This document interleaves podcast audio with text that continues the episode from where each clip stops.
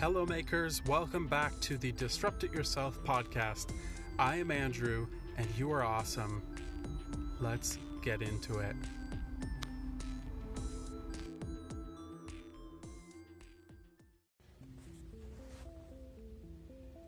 Hey guys, I wanted to apologize for the really bad sound quality on my last episode, my little podcast I did the other day sometimes the temptation is pretty strong for me to just do a podcast as I'm driving to or from work.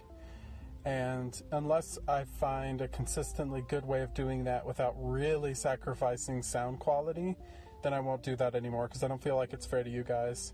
Um, yeah, it was pretty bad. So I apologize for that and just wanted to give you guys a mini update for my day today.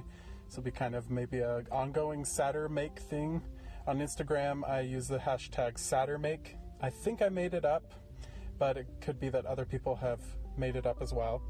And anyway, I today got a tiny bit of time, but the funny thing is, I've been working so many Saturdays, and I've had a few Saturdays to myself where I want to work on projects, and something always happens. And this time it was Friday night, it rained a bunch, and I got a little bit of flooding in my apartment and that kind of took up a bunch of my time that evening and this morning. Today is Saturday. So, pretty much all my morning until about 1 o'clock ish, I was busy um, kind of cleaning up after the little flood incident and washing the towels and stuff that I'd used to soak up the water. So that wasn't too fun, and it took a lot of time away from productive Saturn making time, which is a huge bummer. I did get to spend a little bit of time just printing some stuff on a few of the machines I'm working with, including on the Sigma while I still have it. I'm trying to crank out some more prints before I have to let go of that awesome machine. I also did some printing on the BQ Magician, BQ, I don't know how to say it, um, which is a decent, super cheap machine if you don't need a lot of build volume. And I'm trying to really um, take advantage of that machine to the most of its capacity and do whatever I can with it and see what it might be good for.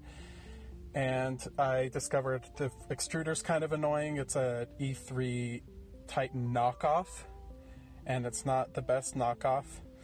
But I discovered a way to fix the problems I was having. The idler's really tiny, the filament was slipping off of it and then not able to feed.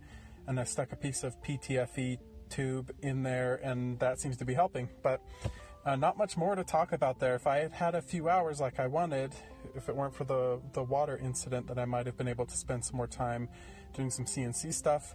I want to work with the Nomad and the E3 from Bob CNC, but next weekend for sure, pending all acts of God, I will be able to do it.